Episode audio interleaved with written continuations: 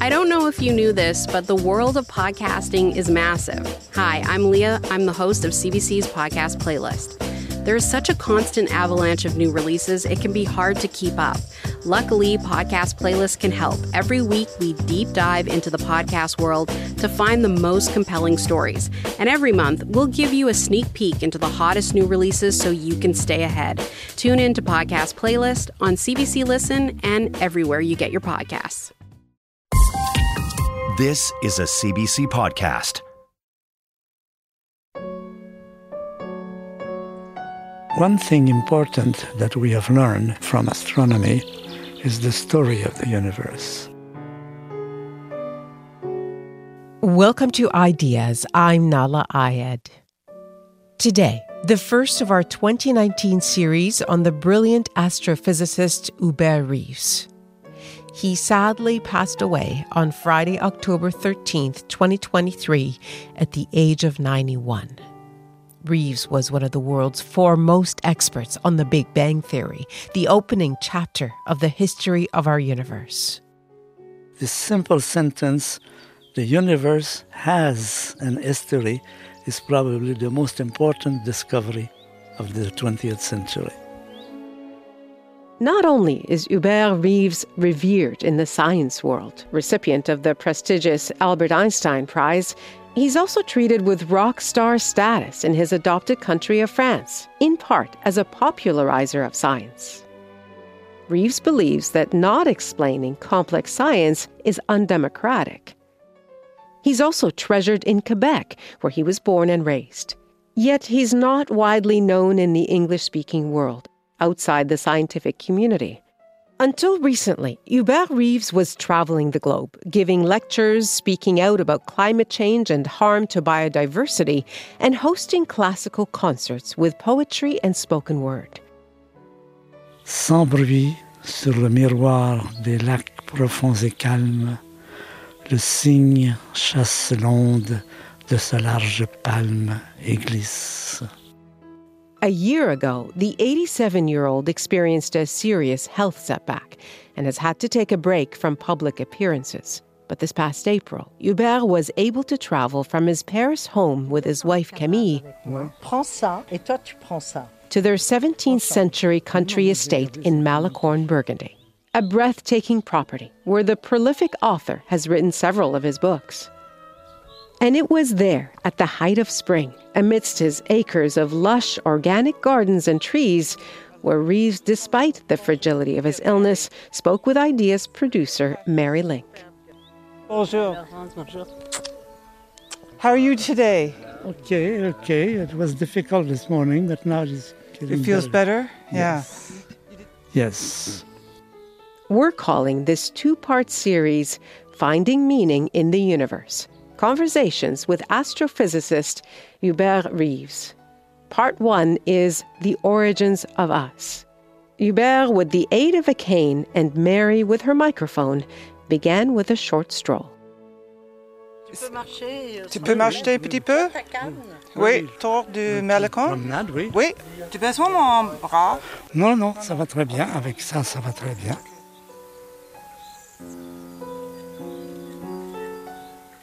So, Hubert, we are walking in this magnificent place in the country in Burgundy. What does this, this place mean to you? The paradise.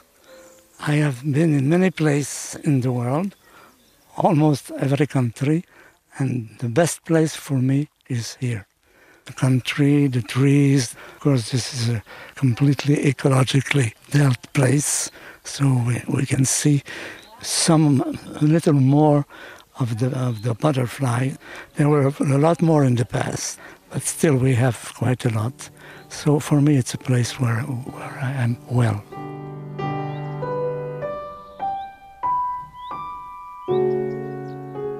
And it's also a place for solitude. Why is it important to be alone as opposed to with others in nature? There is a, a Japanese expression that is called taking a bath in the woods, a bain de, de, de bois. And that means you go walking alone, it's very important, in the wood, and you think of nothing. You just look around and you try to get this perception that you have of the trees, the mysterious presence of the trees, which is not something that implies words, but implies things that you feel in all your body. And this place here is surrounded by a large forest. I have written many things here which just came like this when walking. But it's mostly before the idea of doing something is the idea of feeling something. And it takes time to be in that mood. Where did you learn to be kind of at one with nature? Because a lot of people are losing that these days. When I was a kid, we lived in Canada, close to Montreal, Lac Saint Louis, and in the middle of the lake, it was large lakes, there were a lot of marshes with turtles. You know, there is no more, of course. There were many flowers, many animals, and I liked to go there with the canoe and then just stop and just wait and look. And after a certain time, the animals come back. You see the butterflies, you see everything. And this is my best souvenirs of, of my first contact of, of nature, a sense of wholeness, being like a spectator, not an actor, just trying to let me forget myself, if you can say, and then to feel. To feel, to exist, to be in the world, to be in nature.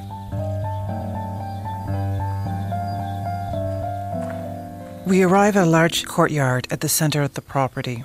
It's surrounded by ancient stone and wooden buildings, lovingly restored over 40 years by Hubert and his wife Camille. It used to be the stable area of a chateau nearby that has since fallen down. We come to a long wooden table on the lawn, a table that in the evenings is often full of visiting artists and musicians and writers, but right now it's just Hubert and myself. Let us sit here. Let's sit down. He's a small man who looks a bit like a slim Santa Claus with blue, twinkly eyes. And when sitting next to him, his kindness and humanity feels intoxicating. We begin the conversation with, well, the beginning.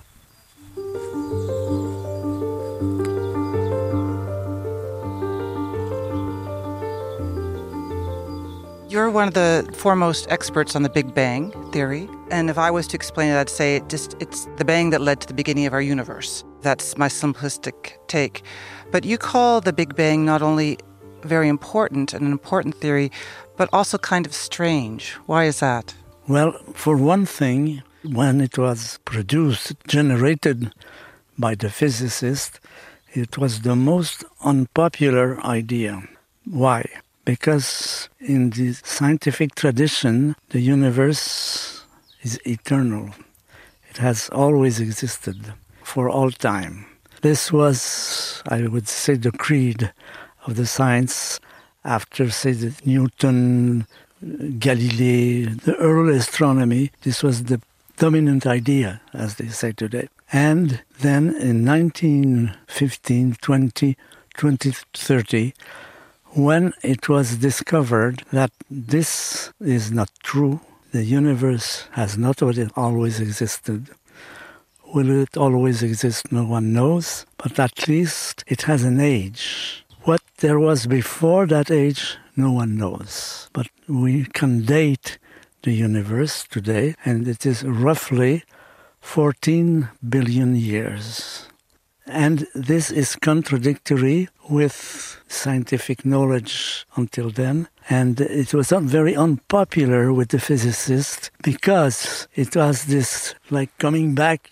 Don't tell us you're coming back to the Bible, which was not very helpful for scientists who thought that this was obscurantism and this was the reason why, first, it was not accepted at all in the Soviet Union. It was not even possible to speak about it. And in uh, Occident, it was considered as uh, something a little fancy, uh, probably wrong. From 1920 to 1965, it was a very unpopular idea. Then came an event, a major event in 1965, which we called the radiation fossil, fossil radiation, namely this, the discovery of that light, radio light, that was emitted first moment of the universe, and that proved without doubt, I would say, that the eternal universe is wrong, and the Big Bang is the most likely scenario for the story of the universe. Now, when I say the most likely scenario, uh, I don't say the truth. In science, there is no such thing as truth. There is something as the most plausible. You could also make a vote and ask the best physicists, astrophysicists all over the planet, and almost without exception, there is always some exception, they will say the Big Bang is the most likely story of the universe. We go from a universe which we thought to be eternal and unchanging to a universe which is very deeply changing, starting from something extremely hot, billions of billions of degrees, and slowly cooling down. This is not important only for science, but also for philosophy, for thinking, for anyone thinking, anyone to understand the world has to know what the scientific discoveries, knowledge tells us and take it into account. And that is the very new thing that happened. Three things important Einstein relativity, quantum physics, and the third one is the Big Bang. Whatever is your philosophy, the importance of this discovery is such that it has to be incorporated in any philosophy of the world, any vision of the world. What can the Big Bang tell us, teach us? What can the Big Bang, what can the origins of the universe teach us as humans to make us more humane? I don't know what to answer. One thing important that we have learned from the scenario and from astronomy is the story of the universe. And the story of the universe, a very important point, is the fact that the matter at the Big Bang, observed with the fossil radiation, is totally unstructured. There are no galaxy, no stars, no planet, no animals, of course, not even molecules, not even atoms. It is a, very warm magma, millions of degrees, totally unstructured. And now, if you compare this state of the universe with the state today, one of the main difference is that our universe is highly structured. It has galaxies, it has stars, it has atoms, it has molecules. And all these structures were built during the life of the universe, namely by making atoms which which congregates to make molecules, to congregate, to make planets, to congregate, to make cells. This is the story of the universe. And in this story, we, human people, are also one of these structure. Probably the most organized, the most powerful, the most efficient structure in the universe, at least on Earth, we don't know about other places, is the human brain. The human brain is, is a fantastically structured. And with this structure, we can destroy structure. You see, reality is that we are, what is saccage? What is it? Sacrificing. Sacrificing our, our planet. So this is pointing to a duty, namely what we're doing is as serious as damaging one of the most evolved structure in the universe. You see, our body is made of atoms, and the number of atoms in the body is very large. To give you an idea, one avec 29 zero is the number of atoms in, in all your bodies. These atoms were presumably present in the Big Bang, but completely dissociated, not related to each other, just floating like in a gas. You see, when I make conference, I, I make the little experiment. I tell people, now I will have you to make a little exercise. You will close your eyes and you will say, I exist. Samely, I, I exist. You will take place, you take conscience of your existence. To be able to do that, which is the highest prowess ever made in the universe, it requires then one with 29 zero atoms are associated.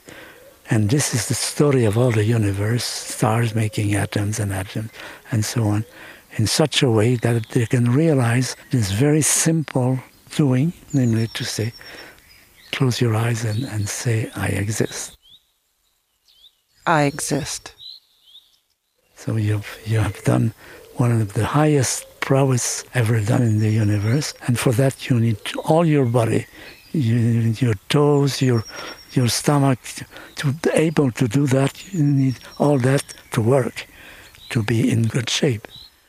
And we need not to destroy that existence, that beautiful existence. Exactly. So this makes a, a duty to human people. They are the owner of one of the highest, most powerful organization structure of the world, and they have to make sure of its future.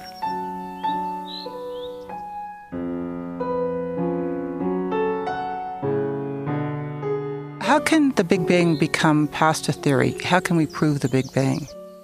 There are at least 10, 10 proof of the Big Bang that makes it uh, by far the best theory. It's not the truth, it's not the proof like if I tell you that the Earth is, is spherical, you, you can believe me. But the Big Bang is the best scenario, and there are several tests based on elements, abundances, presence of some elements rather than other. There are good, robust test that the Big Bang is the best today. That doesn't mean that there are no other, but at least it is by far the scenario that it is most credible, most confirmed to observation. I, read somewhere too. Oh, I read in one of your books. Sorry, uh, that one of the reasons too that the Big Bang uh, theory is is more credible or robust is because of the predictions it made. Exactly, makes this the number of prediction. These things were observed, and this is always a very good proof. What we call the fossil radiation, namely this light that was emitted when the universe was only a few thousand years the existence of this light was predicted, in particular by George Gamow, by, by other people, when was found with exactly, exactly the good properties, to better than one half of 1%.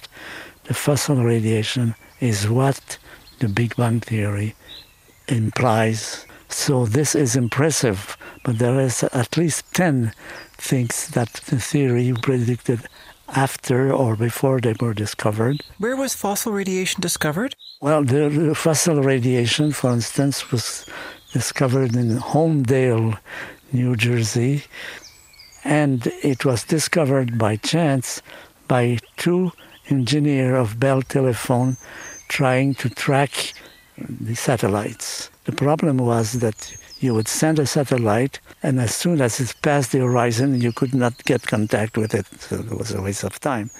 So it was necessary to find a way to keep contact with the satellite all through around the Earth. And these, these physicists found by testing a way that could you could follow the satellite.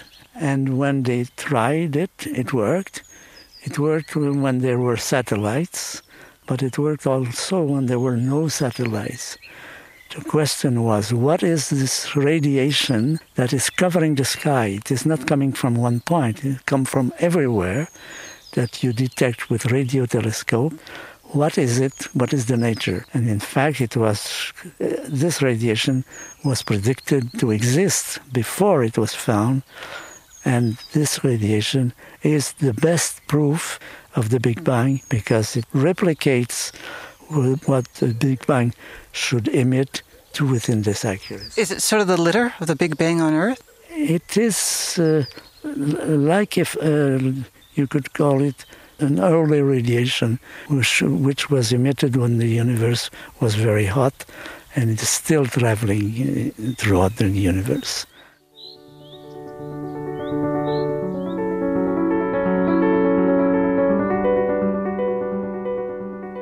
When you talk about the Big Bang, the big question is how can you have something from nothing? Do you think there's something before the Big Bang?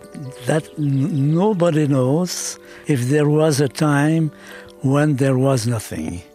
This is uh, unfortunately implied in a little bit in the biblical literature because the word creation.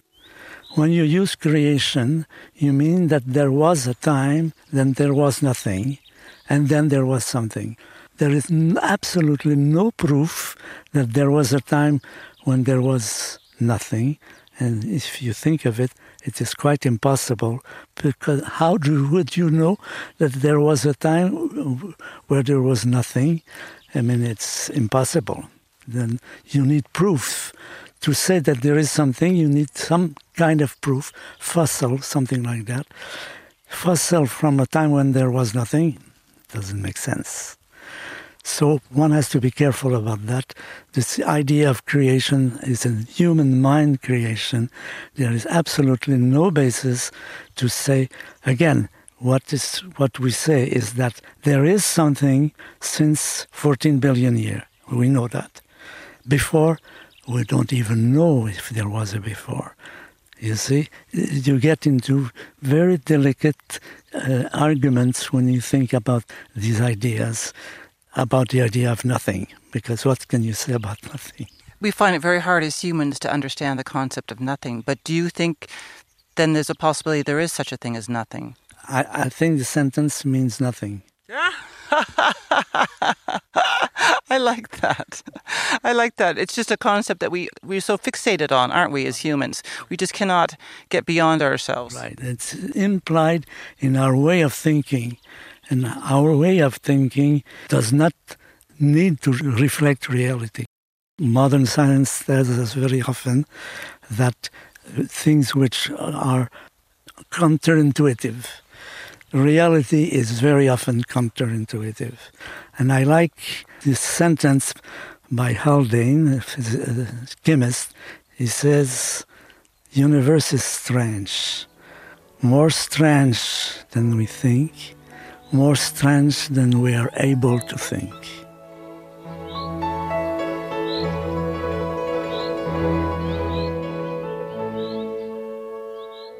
The history is that human people, life appeared on Earth, and intelligence was, according to Darwin, and I believe that, a weapon to be able to live. You have in this planet or anywhere, you have to eat and not to eat. Language, ideas, concept were first born in this very operational way. There is no guarantee that these concepts that we make are really touching the intimacy of the world. They're mostly operational concept which helps you to live and explain the fact that our ancestors were not eaten by uh, the, the, lion or the bear and so on. So when you replace the history of the knowledge in, in a real story, you say what is the power of our way of understanding the world, and is this power applied to such thing as the universe? I don't think so. I think we have a limited intelligence. I often say to my my friend, you would not think of teaching geometry to your cat. You don't think he can understand it, besides he is not interested. So there is no guarantee that our way of thinking is able to go to the profoundest depth of the universe. So we have to start with that. The history is that knowledge is operational. It works when you want to, to eat and, and, and, and kill animals. There is no guarantee that it works when you apply it to the universe the idea that I say we have made science, we have learned a lot of things, but there is no guarantee that we can understand everything. I think there's a lot of beauty to that, and that I've read in one of your books you talk about you know the prediction horizon, where we have a limit to our knowledge. And in, in your book in Malicorne, you wrote about how uh, meteorologists can predict the next day only accurate. Two weeks from now is just a coin toss. And I went to our weatherman. I said, "So how are you doing on that?" And he said, "Well, we now we can do about three days, but he said two weeks is still a toss up." Yet most people don't know that. Most people think that we have the, the arrogance of of being able to predict two weeks and be able to predict so much, but there is a limit. There is a prediction horizon, right? That's right. There is the idea that well, it's only a question of of making computer. That's not true the best computer will not give you the time next year at the same hour. It's built in not the instrument, but in the mathematics that we use. That there is always a, a border. Uh, we call it a predictory border. Do you think we'll ever know if there's other universes? Perhaps. Perhaps, and many, many things exist that we don't know. Or I would put it this the other way: we have no reason to affirm that we know everything. There is no proof of that. So we better live with that and live science like an adventure, which is a very powerful adventure. But how far can it go? How can we know? The more we know, the less we know. You can say, in a sense.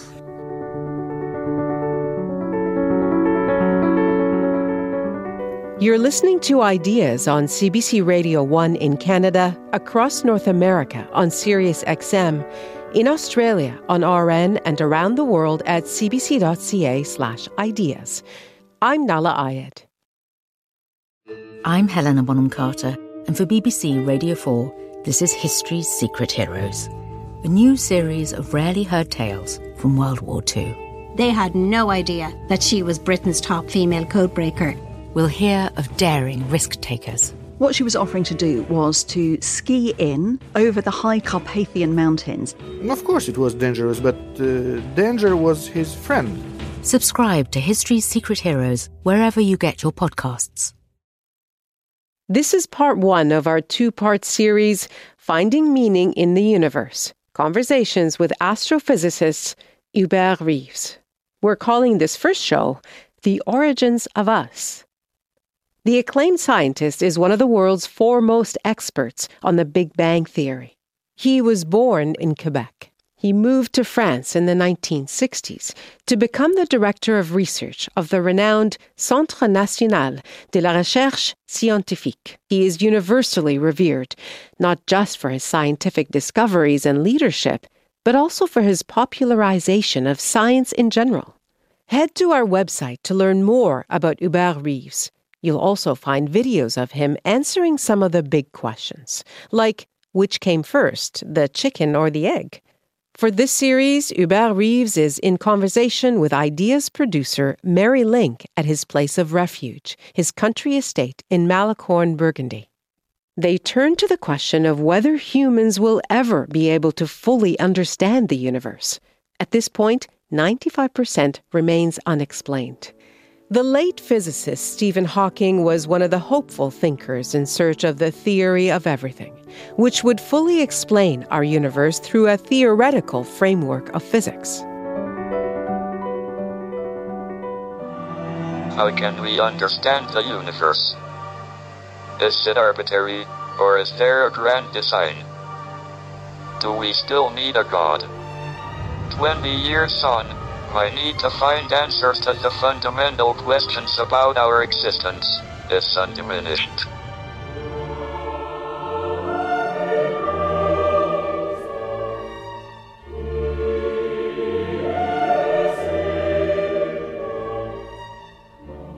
Stephen Hawking thought that we would know the theory of everything by the end of the 20th century, and we never, and we don't. And you don't think it'll ever happen because that's what we were just talking about. Because our instruments are not, again, our instruments to knowing what is, I don't like the, the word the truth, but the most plausible version of what there was depends on the power of our tools to analyze and explore the world. And our tools are the concept and the reasoning. And these are human invention, again, as I said before, who have themselves an history. There is no guarantee that our knowledge, our tools of knowledge, are able, are on the level to go to the deepest part of the world. Again, the world is strange. Why do you think he, a physicist, would have thought that, that we would have a theory of everything? Well, it's a question that has been debated among many people. It was true uh, there's an interesting story about that. In 1850, Lord Kelvin said, physics is finished. We only have a, little, a few decimal to learn, but almost nothing. This was before quantum mechanics, before the theory of relativity, before uh, the Big Bang. So I think people have a tendency to overestimate the power of science. Science is a powerful thing, but I don't think it has an infinite power. I wanted to, to, to, read this quote. It's a bit naughty uh, to you. It was about string theory. I don't know what you think about string theory. String theory is the attempt by theoretical physicists to create one theory that can be used to explain all of the forces in nature. It does this by explaining all elementary particles and all their interactions in terms of tiny, vibrating strings of energy. String theory has a long story. In the 80s, it was thought to be perhaps the final theory. Now we know that not only it's not, it is not the case, but it is coming more and more unpopular. Why? Because it never was confirmed by experiments. In science, the important thing is the observation. Quantum theory has many, many proofs. String theory have none. So for me, it is wait and see. And, uh, and and string theory, part of string theory, if I'm correct, is that there's parallel universes, right? And and so and and this, as you say, it's not as popular. So now, you excuse me if I use a bad word, but there was an article I read recently in Scientific American about string theory, and it talked about how it's been challenged, and it and there was this cheeky, you know, méchant quote in the article, and it said, "quote At its best, physics is the most potent." And precise of all scientific fields, and yet it surpasses even psychology in its capacity for bullshit. I, I agree entirely. I agree entirely. Unless you have a, a robust fact that tells you, yes, you search again.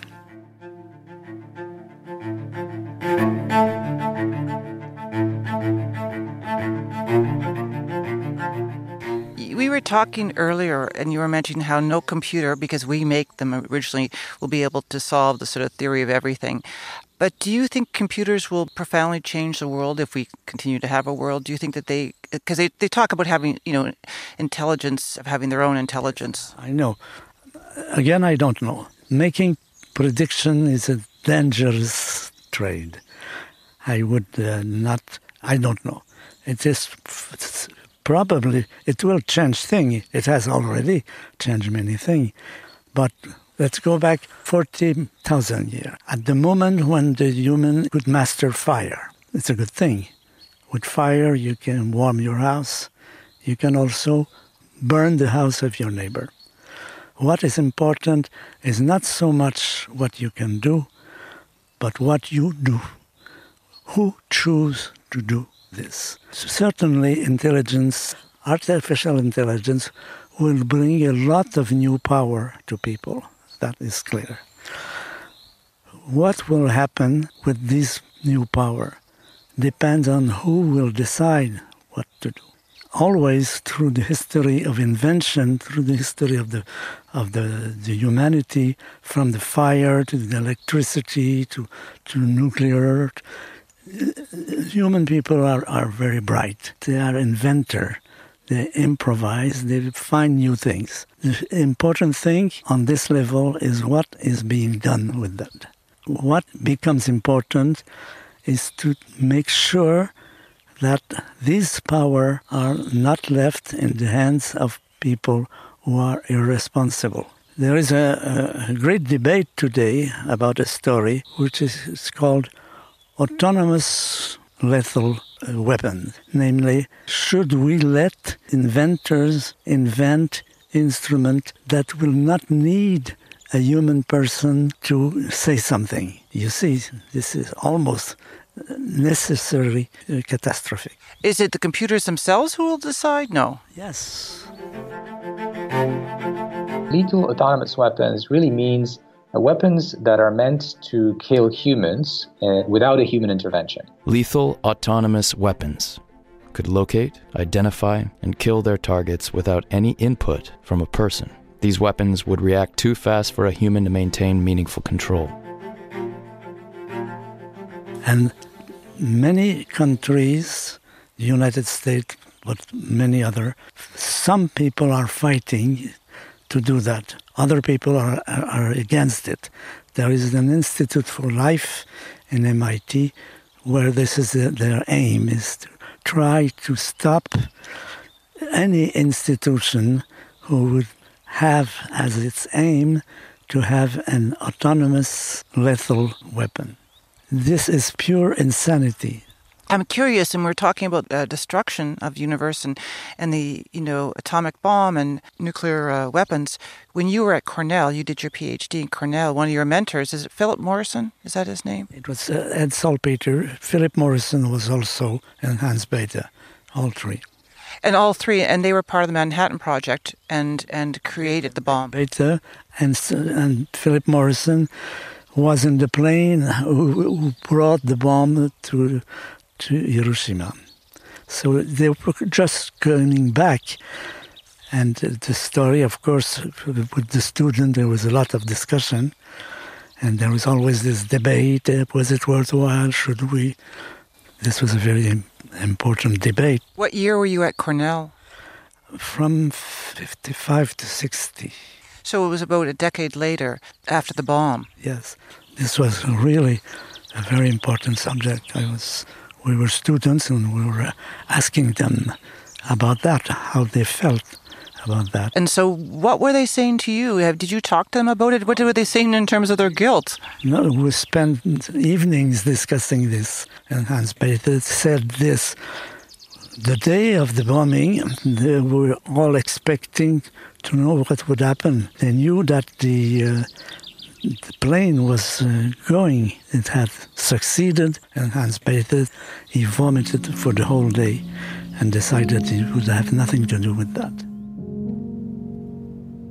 It was really terrible to see that destruction ourselves in these pictures. And uh, many of us at that point decided that this should not happen again.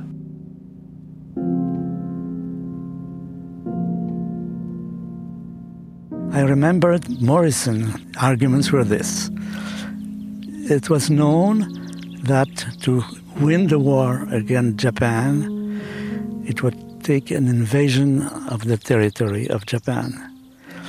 It was estimated, with what accuracy I don't know, that this would cost at least 6 million Japanese and 1 million American soldiers. And then the question the bomb killed only 200,000.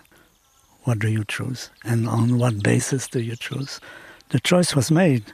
You know, when you think of it, if I had been there at that time, if I had been asked to work on the atom bomb, the Manhattan Project, I was too young. But if I had been there, and if I was a Jewish, and if I knew, if I know that Hitler is preparing himself his atom bombs, and that if Hitler has his atom bombs, the war would, could have been very different. I'm not so sure that I would have said no. I'm not so sure. You see, things sometimes are not simple.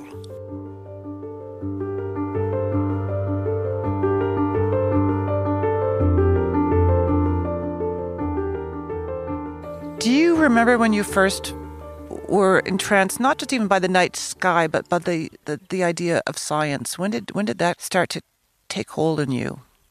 Probably uh, Lac Saint Louis is a lake close to Montreal, and uh, my parents had a summer house on the lake, and it was open. The sky was very largely open. The horizon was very low. And what I remember is the learning that the planets were wandering, were going throughout the constellation and following them and learning. You see, my interest in astronomy came from the attics of our house. All my uncles, after their studies, put their books in big boxes and leave them in the attics. And I spent a lot of time reading their book in science. For some reason, when, when I was 10 or so, I was fascinated by the, the sky and I could read book on astronomy and on the evening go on the side of the, the lake and, and see the planets moving in the sky. And that for me was uh, really great. This, this, is where I got the, the great emotion.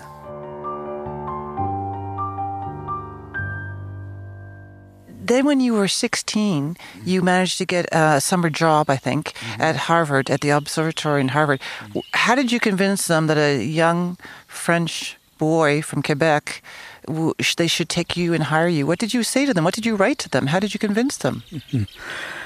I had decided that I wanted to become an astronomer, but I wanted to know what it looks like in practice what is the life, everyday life of an astronomer. So I thought the best thing to do was during the summer to go to one of these observatories. The one closest to home was in Boston at, at Harvard. So I decided to write a letter saying, Could I spend some time with you? I don't know what to do, but I could do the dishes or some and they answered me, one of the astronomers, Fred Whipple. Fred Whipple was a specialist of the comets. Fred Whipple answered me personally. He said, you, you could come when you want. I don't think you, you could help us, but you'd be welcome. And it, it would cost you one dollar a day, which was most reasonable. So I went there and I met a number of people. For me, it's a great experience. It's a great experience out of Quebec because at, at that time, Quebec was a rather provincial location. For me, it was getting on the world. I had a lot of discussion through religion, for instance. Yes, because there you had a lot, you met up with a lot of atheists and scientists. Were you still, did you at that point at 17 when you went there, did you still believe, you were raised Catholic, did you still believe in, in God? Yes, by habit, I would say, not by a personal uh, discussion. I was born in a very Catholic family.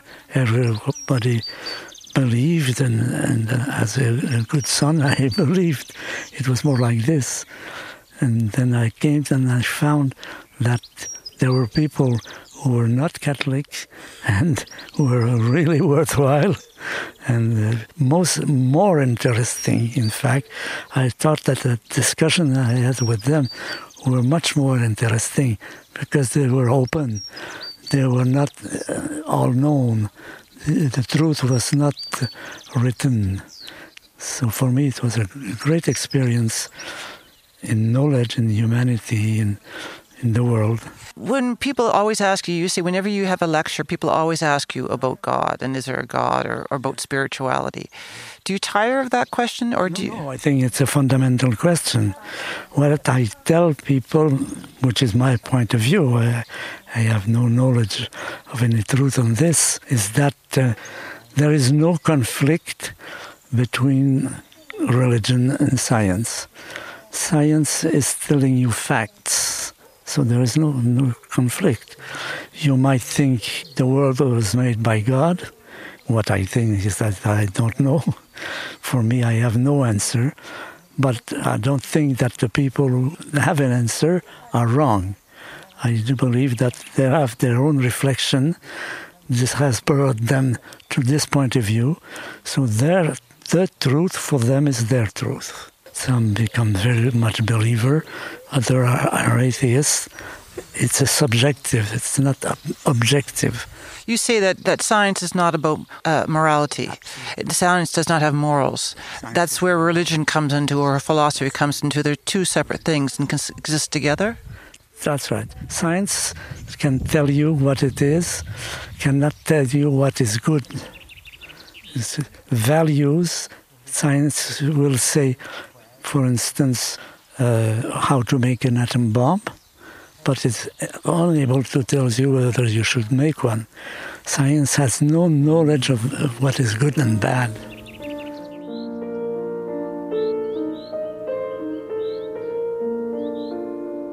In terms of good or bad, I'm curious what you think about the increasing exploration into space. You have NASA, who you worked for, but you have lots of countries. Israel just attempted, unsuccessfully, mind you, but attempted to, to land on the moon. You have private industries. Elon Musk and uh, Richard Branson has a space tourism company. Is it a good thing or a bad thing? No, it's a bad thing. It is a dangerous thing.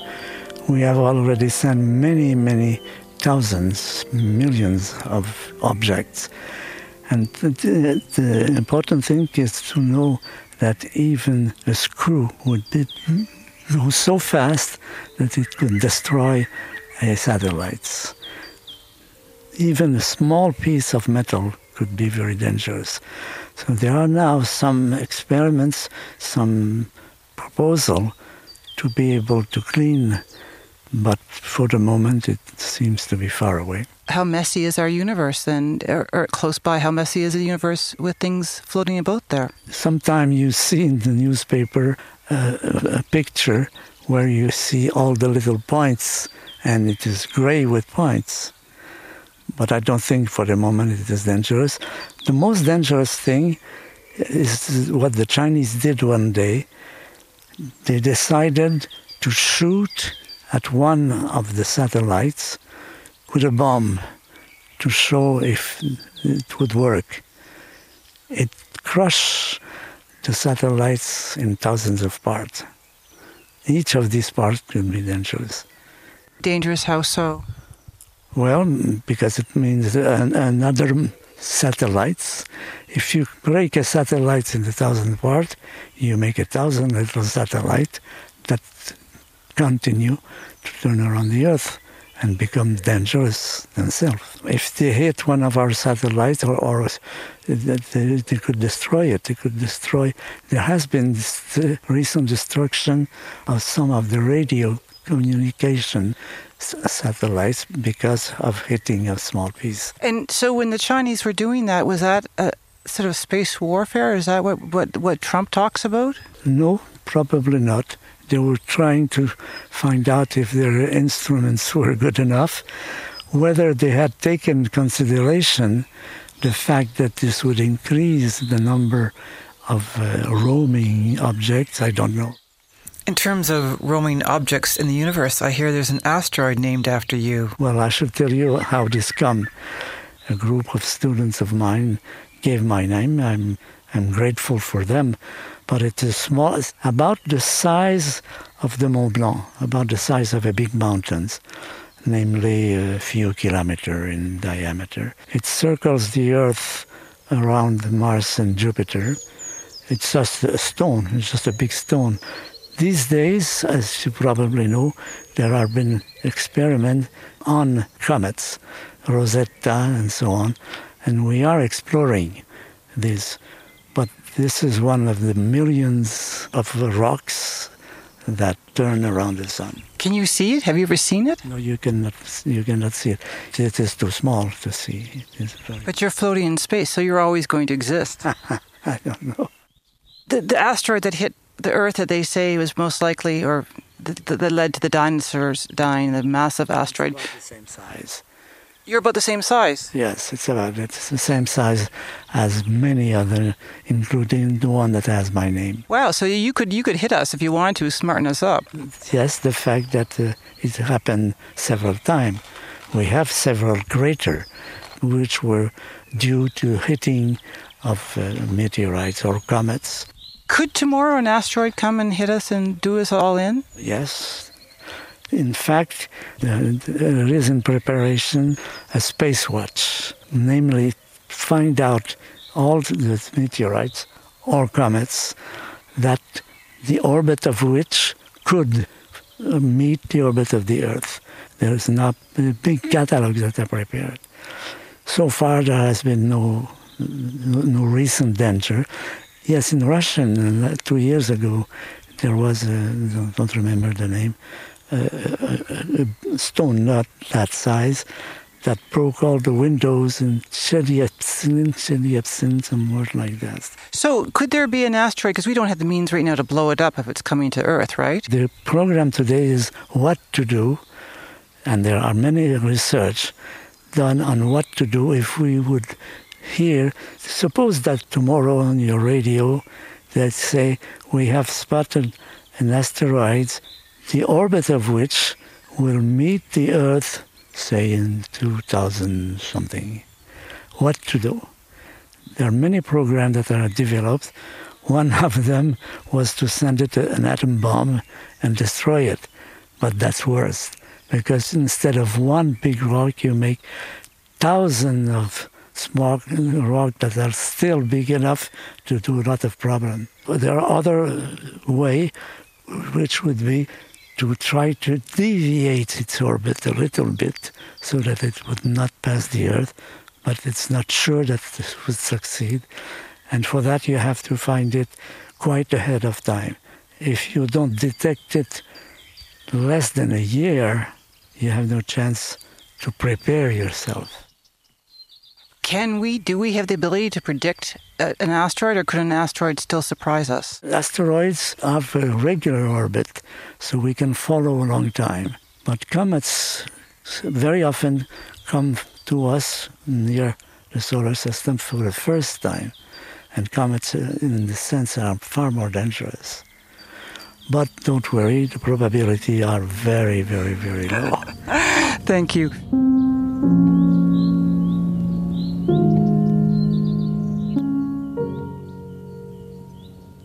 Going to talk again later for another show, and we'll talk about whether there's life on other planets and chance and play in the universe and its effect. But I thought we'd end today with one last question. And I read somewhere, if this is true, that your favorite planet is Venus. Why is that? Why? Because when it is in the sky, it's so beautiful. It's so shiny, it's so bright. When I go out, uh, in the evening or in the morning, depending on where it is. And I see it, it is like a sign for me. It's like a spotlight sent to you. I mean, that's also very selfish, but that's the way I feel. It's something that you can see that so much is unseeable in the universe. Is that part of it too? Yes, and uh, changing, not being always there you you can wait for it or, or, you can be sad because it won't be there for several months or so. Can we see Venus now? No. Venus, you can see it uh, only four hour before sunrise or after sunset. What does it look like in the sky to you? It's the brightest thing after the sun and the moon. If you see something that is unusually bright, and is close to the horizon, either west or east, it is Venus. The next thing is is Jupiter, but much less bright. So when you know it, I mean, you, you recognize it right away. And when you see it, what does it do to you inside? Like an old friend, an old friend coming back.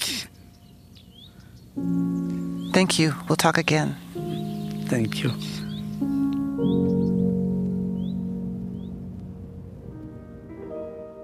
On Ideas, you've been listening to The Origins of Us, the first of a two part series we're calling Finding Meaning in the Universe Conversations with astrophysicist Hubert Reeves.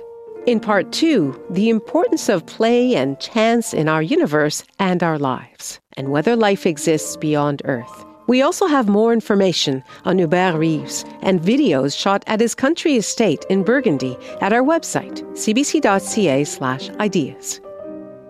Hubert Reeves sadly died on October 13th, 2023, at the age of 91.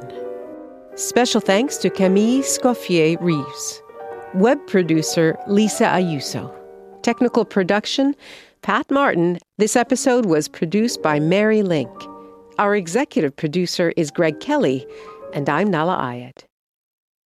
For more CBC podcasts, go to cbc.ca slash podcasts.